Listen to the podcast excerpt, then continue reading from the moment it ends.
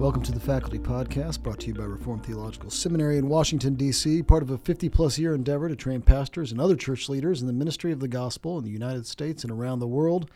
Hey, everybody, my name's Scott Redd. I'm the president here at RTS, and I'm joined here by my colleagues, Dr. Peter Lee, Dr. Gray Sutanto, and Dr. Tommy Keene. And we are wrapping up here at the end of the summer. We're wrapping up our series on the fruit of the Spirit. So we're going to delve into self control. But as we do so, the weather is changing. I've actually got a few brown leaves in my backyard. How's the end of the summer going for you guys? The summer has gone really well. I was uh, really impressed by the insurance companies in the United States because Oh, that's right. You had your first. I had my first that, yeah. car accident in a long time. I did have a car accident when I was a student back in seminary, but it was a very minor thing. But That's this time right. it was a pretty pretty bad fender bender, and um, Everybody's okay? everything's okay. And I was really surprised that the insurance companies actually do their work here because back in Jakarta, it was always very ambiguous who I needed to pay and what I needed to do because there was no rules and there's no Mm-hmm. insurance usually that you could rely on. So That's that good. worked That's a good thing. that's a good yeah, thing. infrastructure infrastructure's nice. That's right. You know, it made me a little more optimistic, a little less cynical. So that's that's Yeah. good. Yeah. You don't often hear insurance companies praised, but That's I, right. it's nice to hear that. You It- know. it is nice, especially when the repair auto body company called me and told me what the repairs were going to cost. And then I was very shocked at the five digit number. Uh huh. And then I was very happy to hear that the insurance company is going to cover it all because it was not our fault. Yeah, that's right. You know, it's funny. I I- I'd be interested to know what accident stats look like because we've had in our family almost zero accidents Mm. for as long as I can remember, and suddenly in the past year we've had Yeah, quite had quite a quite a flurry of them, including tragically taking out a deer on the way out to the uh, Blue Ridge Mountains to go camping Mm. about a month back, and um, I've noticed that our insurance company just seems overloaded. They seem really crazy busy, hmm to coin a phrase. But yeah, our things are getting taken care of as well. Uh, insurance insurance is a it is both a racket and also a needful thing when you need it. Yeah. It does take a while to get in touch with them. So if you're patient enough to do the 90 minute phone calls, Yeah, at the end of that, though, you know, they get it sitting done. on you're getting used to sitting on hold and listening to that music play Sitting on, on, the speaker. That's right. Yep. I can probably hum it right now, but I won't. Well, my summer was fairly relaxing. Uh, traveled to California, see some family. Um, my uh, children have been kind of in and out. Uh, my adult kids have been kind of in and out. One comes back from a long trip, another takes off. So, uh, so the house has felt a little empty. That's, um, but uh, that's okay. You know, that's Yeah. okay. But I've been able to get some reading done this summer. That's nice. Um, so and hanging around here a lot in the office Mm. by myself. That's a been fun. We've That's all been, by ourselves nice. because in, in at any given week, two out of the four of us have been away That's right, that's teaching right. somewhere or doing There's something. There's been a lot of travel this this Yeah. fall, summer. And the more I lot talk to teaching. people, the more it seems like everybody. It's like everybody's had a busy. It didn't used to be this way. yeah. Yeah, but it has. It's it's almost been perfectly syncopated our calendars, and Yeah. the fact that, like Tommy, I don't think I saw you for like a month and a half because if I was in town, you were gone. If you were in town, I was getting gone. suspicious. Mm-hmm. Mm-hmm.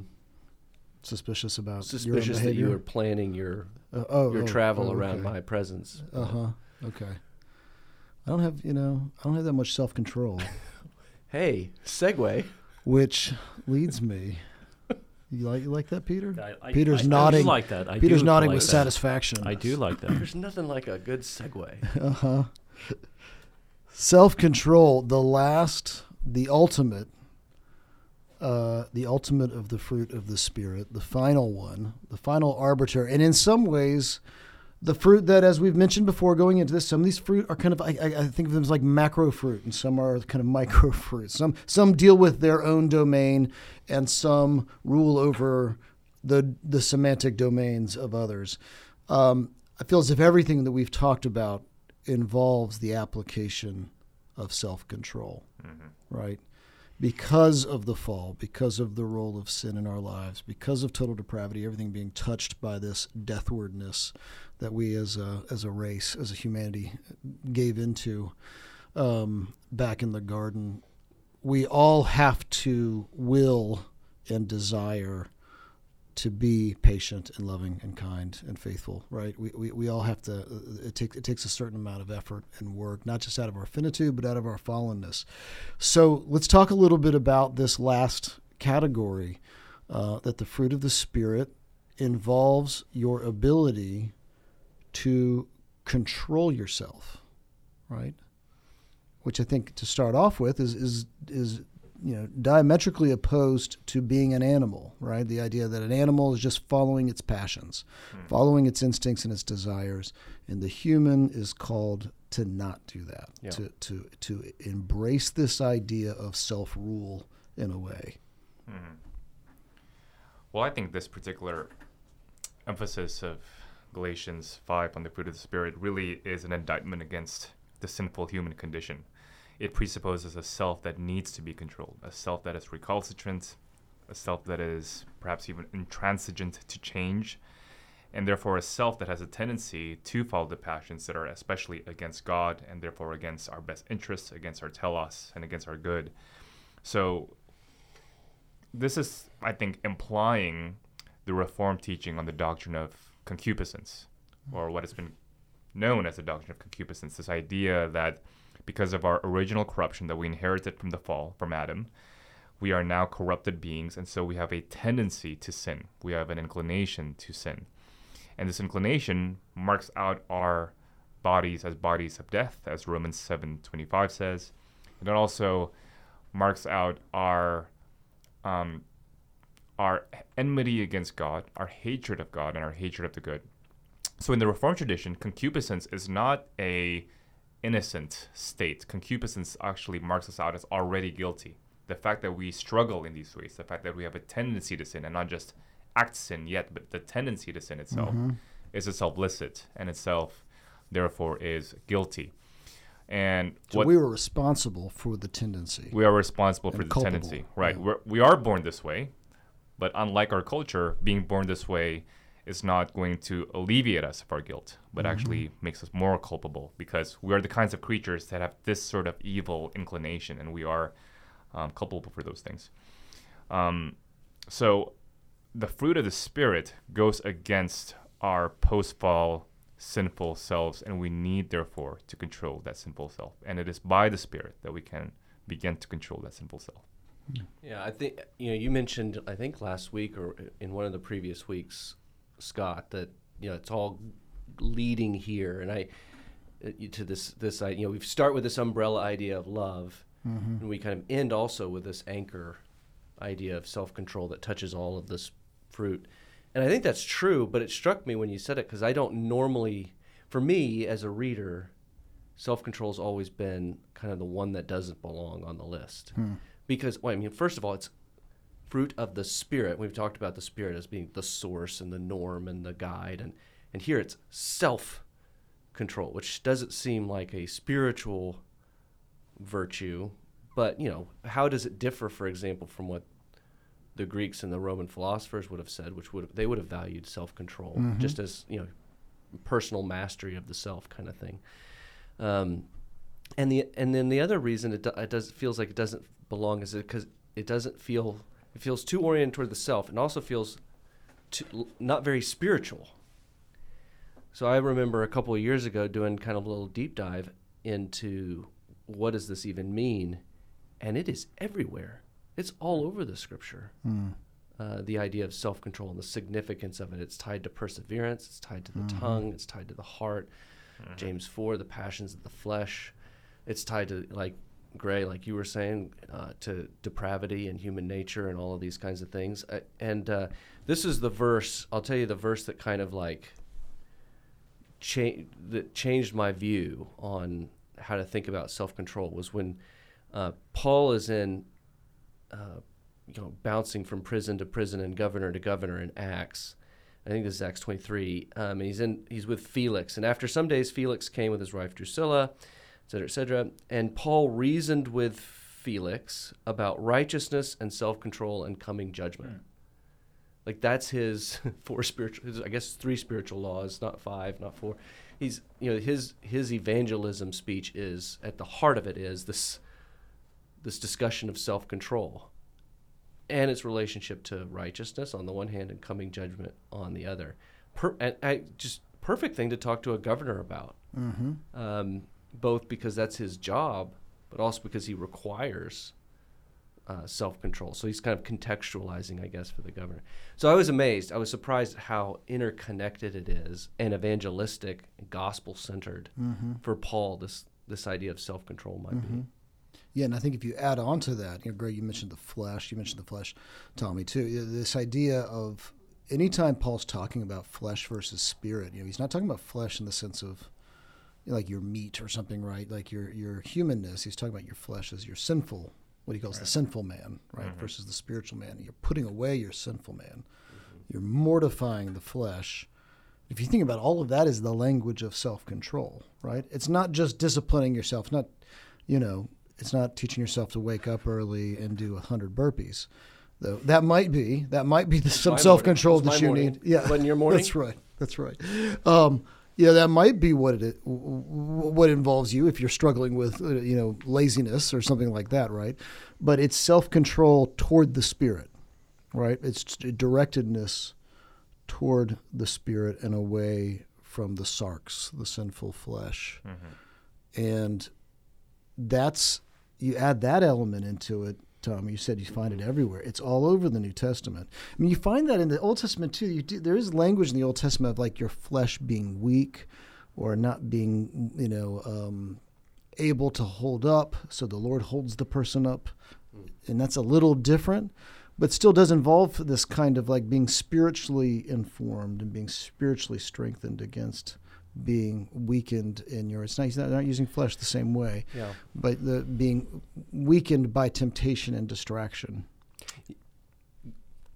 I'll, I'll I will concede. Um, yeah, I think there's there's a twofold. a- You know, the self control is required because of the passions of the flesh, right? And even pre-fall, it requires analysis, slowing down, being non-reactive, to think through the the temptation, the trial that's before Eve and Adam. Uh, so there's this personal dimension to it, but there's also, and I think James gets at this with the ship analogy and and some other spots where self control is. Um, self control also involves my response to others. I'm not Yeah. being bounced around by the winds of change, by the the unpredictable character of the things that we um, often have to go. Because I'm a self controlled person, I won't be misdirected or misaligned as those kinds of things come to buffet yeah us in the course of our life. Yeah. Uh, Scott, you mentioned real early uh, in when you were sharing about um, self control, you used the image of um, ruling over our sinful nature, I think, uh, having lordship over our, our sinful nature.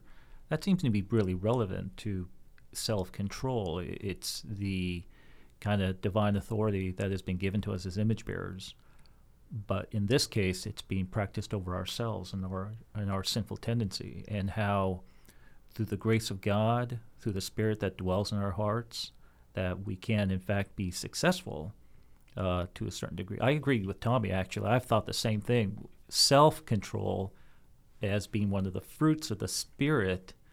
You know, it just seemed kind of an odd. uh, You know, how do you think through this? It's a spirit. of- It's a fruit of the Spirit, so you think outside of yourself. But the last fruit here is something that's causing you to be introspective and look within you. It's a self-control, and the mistake that we can uh, we can easily make is forget that it is a fruit of the Spirit. It is a Spirit that gives us the strength and the authority as image bearers to uh, to deny our sinful selves. Um, you know, I can't help but to wonder if it's sort of the you know um take up your cross daily uh, uh, uh, uh, teaching that Jesus gives here. That if you are my disciples, you will take up your cross daily, die to yourself, uh, deny uh, what you know to be uh, uh, wrong, sinful, evil, and follow that narrow path of discipleship. Yeah, that's good. I mean, it's you just touched on something that actually we haven't talked about a lot with these fruit of the spirit that we've kind of hit the issue tangentially is that this is the fruit of the spirit, right? It comes out of the spirit. And yet I think oftentimes for Christians they they think, "Oh, that means it's going to happen sort of passively, like the spirit's going to be active in me and I'm going to find myself being kind and and uh, being you know, faithful and being Yeah. gentle and all of these things. And self control really points us back to like, no, the, the spirit's not just working sort of passively off scene, right? But the spirit is working in this on the stage of your own consciousness, right? It's not just off scene, it's on the stage. And you struggling and white knuckling it and trying not to do the thing that your passions and your sinful flesh wants flesh wants to do. And there's all different kinds of methods in doing that, right? You don't want to be white knuckling it all the time to use AA language, but you know you, you want your desires and your passions to change and to be bridled. But that struggle itself to control the self, to mortify the flesh, to to you know as Paul says to beat himself so that he's you know into submission kind of thing. That's the fruit of the spirit. That's the thing I think people often forget. They're like, I'm struggling with this sin. I can't seem to get away from it. I, I repent every night, and yet I wake up the next morning and I'm still struggling with it. Where's the Lord in this? Well, He's right there in the middle of your struggle with this, right? He's right there in the middle of your efforts to have self control, right? This, that's, that's in a way the work of the Spirit. It's not just Yeah. the end result of me being a disciplined Stoic, it's this work of me uh, you know, being trained, being being prepared for the Lord and His glory. I think that's key. That that double aspect to the nature of self control. It is a fruit of the spirit, and so whatever it is, it's going to be something that the spirit does in us, and yet at the same time, and all the fruits have this kind of character to them, but especially I think we see it in, in self control. At the same time, the the work that I do, the Spirit is at work in me, so that I am then called to work. And the work that I do actually is not only fruitful for the idea of self control, but it, it has an, an interplay on my, my heart, my desires. Mm-hmm. I think we, we think about, and Jesus tells us, right, out of the heart the mouth speaks. And so if I want to control myself, I have to control my heart. And that's absolutely true. But the other side is also true that as I self consciously engage in the work of training my body in righteousness, I think that's Paul's point in 1 Corinthians 9. I think James actually is doing that in James 3 with the, the language of the tongue. He uses the tongue as if it's the heart. Uh, he doesn't talk about the heart there. He talks about the tongue is it's, it's as if it's so directly tied to the heart that what the heart every every beat of the heart manifests itself in the tongue as it were Yeah. um, as we control our tongue, then, as we control ourselves, we are actually doing heart work. If we're doing it in the Spirit, if we're doing it in a gospel, gracious centered way, if we're if we're drawing on Christ and His help in our time of need, in order to do the work of habit formation and controlling ourselves, then it it works into our heart in such Yeah. a way that's Yeah, it's actually reciprocal. helpful. Yeah. Yeah, it's reciprocal, right? It's the, the your beliefs and your passions, your your your, your desires are formed by what you do, and Mhm. they form what you do, Mm-hmm. right? The the same. There's this kind of circular aspect to it, which is where what brings us to things like Christian discipline. Mm-hmm. Yeah. Yeah, because doing the thing uh, forms your desires, and we see this both for good and for ill. You know. Yeah, that's a good way to put it. It form if our desires work themselves out in our actions, but our actions actually also Mhm. form our desires. And it's such a uh, you know encouraging, uh, kind of exciting way of looking at you know our Christian life. Um, you know, if we were called to just kind of do self control and manage our own uh, passions on our own, and there is no spirit context, uh, you know, that's pretty futile. Um, there, there is no real hope for actual genuine change, whether it's behavior in our lives or our heart conditions. Uh, it's really uh, it's really liberating, at least as I think about it, to see this in the context as a fruit of the spirit uh, it gives us some hope of success. Uh, it gives us some hope um, that you know sin is and living in sin is a horrible way to live. It's so dissatisfying. It's very disillusioning. Uh, it's very misleading. It looks you know deceivingly appealing, and it's terrible.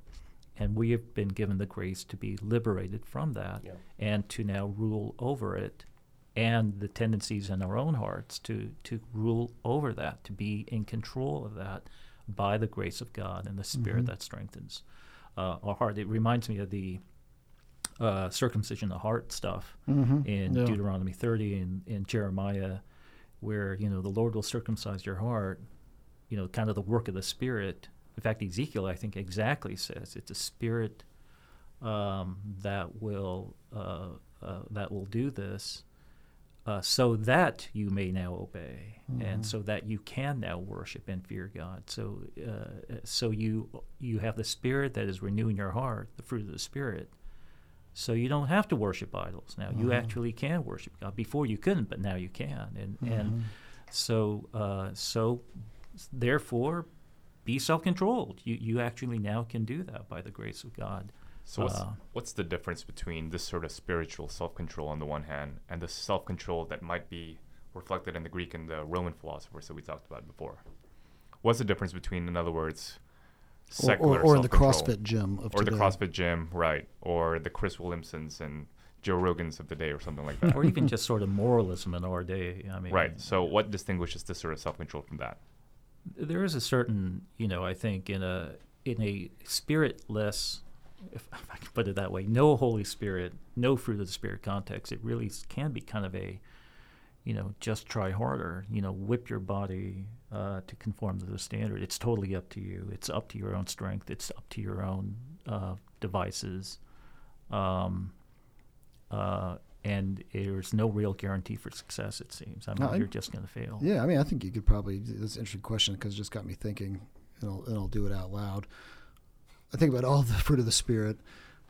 All of them, I think, could have sec- secular analogs, right? You know, kindness without the spirit becomes what, like niceness Mhm. or something, right? Mhm. You know, I think I think self control without the spirit. In other words, it's not worshipful. It's not Christ oriented. Mhm. Becomes right like stoicism or some sort of disciplined person. That's not a bad thing Mhm. per se, Mhm. but it's not unto worship of the living God, which is what the Spirit's always doing, is testifying to the lordship of Christ in us.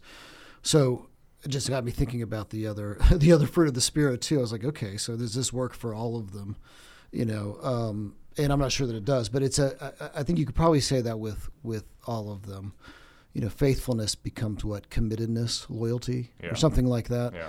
you know, they're not necessarily bad things, but they're not unto Christ, which the Spirit is always unto. Yeah. Yeah, and I, and I think too that I think we mentioned this in the earlier episodes that in the secular analogs or the secular counterparts, you'll have one of these aspects of the fruit without the others. Mm. So we talked about how when we have peace in the secular counterpart, it's only peace that is contingent upon the lack of something else, or it's all conditioned upon something else. Whereas this sort of peace that we're talking about here is a peace that is beyond all conditions, right?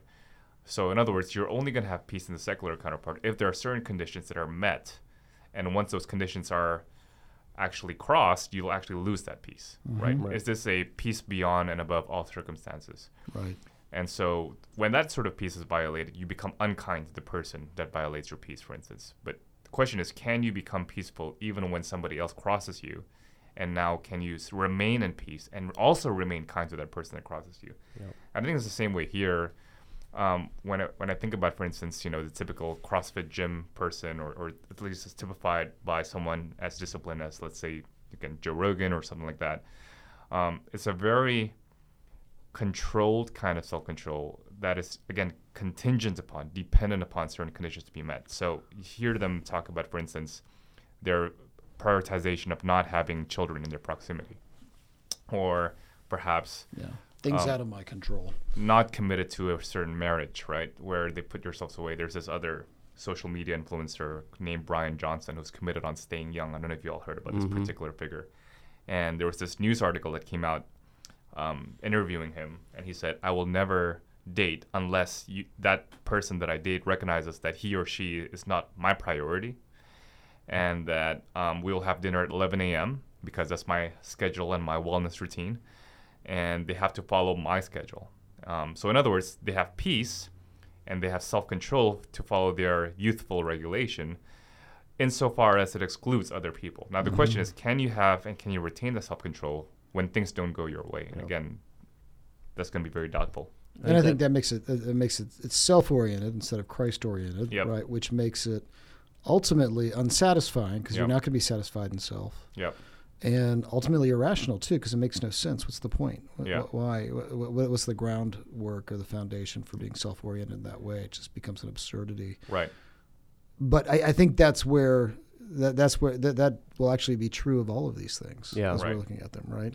I think that Christ centered is, is key there. That's a good way to, to that's good language for it. Um, or it- kind of broaden out Paul's theology, right? Because these are fruit of the Spirit, and we can build that out of a kind of theology of the Spirit for Paul. And for the for Paul, the Spirit, the work of the Spirit is centrally to unite us to Christ. The, the Spirit is the self effacing person, right? The Spirit points us to Christ. The Spirit is the one who enables, and empowers that relationship that we have with Christ. And so for Paul, to talk about growing in Christ and growing in the Spirit is ultimately the same thing. We're filled with the Spirit so that we can grow in our relationship with Christ. And we can be filled with the Spirit by walking with Jesus. And so that relational component, or if you prefer, covenantal component, uh, is always there in, in all of the fruits. It's self control unto the work of following, loving Yeah.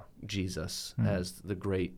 Um, as the great telos, the great goal. Yeah. Would you say the the self then is the renewed self, the redeemed self, and thus being self-controlled is just uh, being is a call to I would conform map to it, the I would image of map it Christ. onto like, uh, uh, you know, we've got this this self control, which is the language of Roman Greco virtues, right? Virtue lists kind of thing. But we jump over to John, and it's abide in Christ. I think those are the same things. Uh, Yeah. Right. Prefer the light over the darkness in John. Uh, you jump over into Hebrews, and it's perseverance kind of language. Keep on, draw near. So you're seeing the same thing, and maybe in some of the in in in Paul, it arises out of this kind of philosophical virtue, but the content behind that is this is is the content of following Christ through the power of the Well, Spirit. that's helpful, though. I mean, you know, in the context to discuss this in the context of redemption, as Right. opposed to just moralism and, and just being a good person, Right. uh, which uh, is not as helpful or as clear or as sound. Mhm. Would the author of Hebrews have understood this language, fruit of the Spirit? It's. I think it's interesting because Hebrews, um, you, you know, there's so much theological overlap between Hebrews and Paul. I, I'll out myself as not thinking that Paul wrote Hebrews. Um, That's that's that's okay. Well, that's so controversial. yeah, yeah. um, but there's so much theological overlap, and yet, by and large, the language by which the author of Hebrews does his pneumatology, if we can put it that way, is through is through sacrifice in the Levitical priesthood. Yeah, I think about the Old Testament, and I'm not sure. I, amongst Old Testament authors, fruit agrarian metaphors are used all the time, Mm-hmm. but I'm not sure that I can think of it a place where it's the Spirit that's bear, it's the Torah. Torah Yeah. bears fruit, which, right, as, Yeah. as, as some would say, the you know, Torah and the Spirit are, are typologically the the same, right? Uh, in a sense, the you know Torah bears fruit, the Word bears fruit, but Spirit Now you're getting on areas where I get really excited because I think you know you look at James. James has no pneumatology, but he mm-hmm. does the same work through the language of a you know word, the mm-hmm. implanted word, meditating on the law. That mm-hmm. it's it's yeah. the lexic the Old Testament lexicon for the sake of obedience in Christ. Yeah. Um, in the Old Testament, I think you know you see the the Spirit is is involved in creation, and new creation, and revelation, right? Both uh, both softening, I guess, and hardening hearts, we could say. In the Old Testament, but you don't get the language so much of the Spirit bearing fruit in like how you behave. Yeah. That's your meditation. That's whether That's meditating on all, the all the time. That's on the law. Yeah. It's trusting in, delighting in the law, and of course by law, you know, they're- mean Word of God is how they're using it. I feel like it's Psalm 119 and Psalm 1 and Jeremiah and elsewhere, you know, where that language of of uh, delighting in Torah shows up. It's not just talking about the Ten Commandments or Moses. It's talking about the whole revelation of God, which is definitely the work of the Spirit. Mm-hmm. You know, it's interesting that in Paul, and I think it probably is in this that post Hellenistic sense that Paul's Paul really is activating sarx versus pneuma, right? Right. He's really taking that Right. and amping it up, reappropriating it for his own purpose. But you get that just for those listeners at home who are thinking, okay, where's the continuity? Is just just Paul, or do the other authors of Scripture use this similar kind of language? I think what you said about James was great, and that's very much true in the Old Testament. Yeah. So we got to wrap up on the fruit of the Spirit. Man, it feels like we it feels like we need a a climactic kind of place to land Yeah. Because this is this is the end of a a, a, a long labor of This of- has been no, it has been a labor. of scheduling. A, We've had taken a lot of self control and forbearance for us to get through this. We, we need a uh, we need a trumpet fanfare to bring this to a to a Mhm. finale. Well, we, we encourage you listeners to be to be well fruited trees. all right, Go out there and this is why we're mortify past, flesh. this is why we're scholars instead of pastors. is You don't know how to land the plane, I guess. Well, we we have real pastor Yeah, Peter Lee here Real with Pastor us. Peter Lee. no, our real pastor's not here. Um, Doesn't it end with Well, he says this interesting thing, as I've just talked about what the Old Testament says about the law. What does he say about the fruit of the Spirit? Against these things there is no law. And of course, Paul's using the law there to mean condemnatory power. Uh, if you bear the fruit of the Spirit, if you bear bear the fruit of regeneration in this way, what does he say? You cannot be condemned. I think that's what he means by that. There is no law against you. He obviously doesn't mean that you now get to you ignore the law because Paul doesn't do that elsewhere in his writings. But what is he saying here? He's saying you can't be convicted, you can't be condemned by the law, which is what the law does if you're not bearing the fruit of the Spirit. Um, so, in a way, what he's telling us here is he's kind of getting, uh, he's sort of hacking the code, as it were, of the, the Old Testament. And he's coming at us and saying, You want to know how to live in life? You want to know how to receive the inheritance of Israel, the inheritance of Christ? Live in the Spirit, bear the fruit of the Spirit. Yeah, and just So, to good works is therefore a way of salvation, an instrument of salvation, as Puritan says Thank you. in a proper s- s- context? In its proper It's context. not. It's not. It's not a ground. grounds upon which Were, you're were you saved. being self-controlled in saying that? No, I was Sutton? At the end of it's- the it's- It's not the ground of justification, but it is a way of salvation. Well well, no, said. Peter's Peter. I was going to bring up Second Peter because he says his own virtue list, which I think is the point of Second Peter. Um, in the midst of the eschatological enemies that will do battle against the Church of God, cultivate these virtues. And he got his different list, but it's it's a virtues list. And he says, instead of saying against these there there is no law, he says, for in this way you will be richly provided for an entrance into the eternal kingdom. So this is this is how we are building up the weight of glory is through these through these Yeah, virtues. it is the fruit of your regeneration and faith. Yep. hmm Okay, did we get that back on track? Which marks your salvation, not the ground of your justification. Amen. Right, Amen. right. Well said. Well said. Well, thank you, brothers. It's been great to work through these with you. I feel enriched from our time together on this topic over the summer. Did we start this in the summer? Yeah, we started this at the very very a couple weeks before the summer. The summer of the fruit of the Spirit. Yeah.